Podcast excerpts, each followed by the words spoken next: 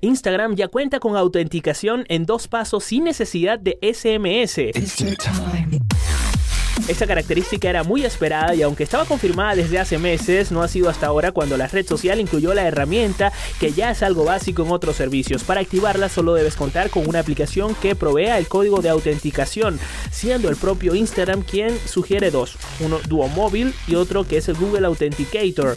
Una vez instalada, tan solo habrá que copiar el código generado y pegarlo en Instagram para activar la autenticación en dos pasos que quedará establecida la próxima vez que se inicie sesión en un nuevo dispositivo. Esta decisión de implementación llega días después de conocerse el abandono de Facebook de los dos cofundadores de Instagram por tensiones con Mark Zuckerberg.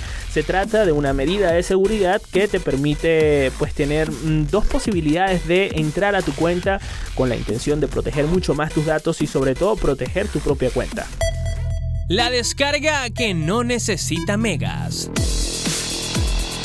Touch FM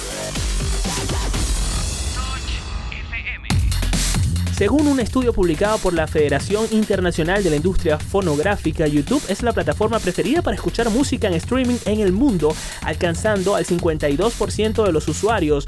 Este es un dato muy importante y estamos hablando de la mitad del mercado global. Y aunque YouTube ya cuenta con su propia suscripción premium, el informe señala que solo el 28% de los consumidores de música en streaming se encuentra pagando algún tipo de suscripción.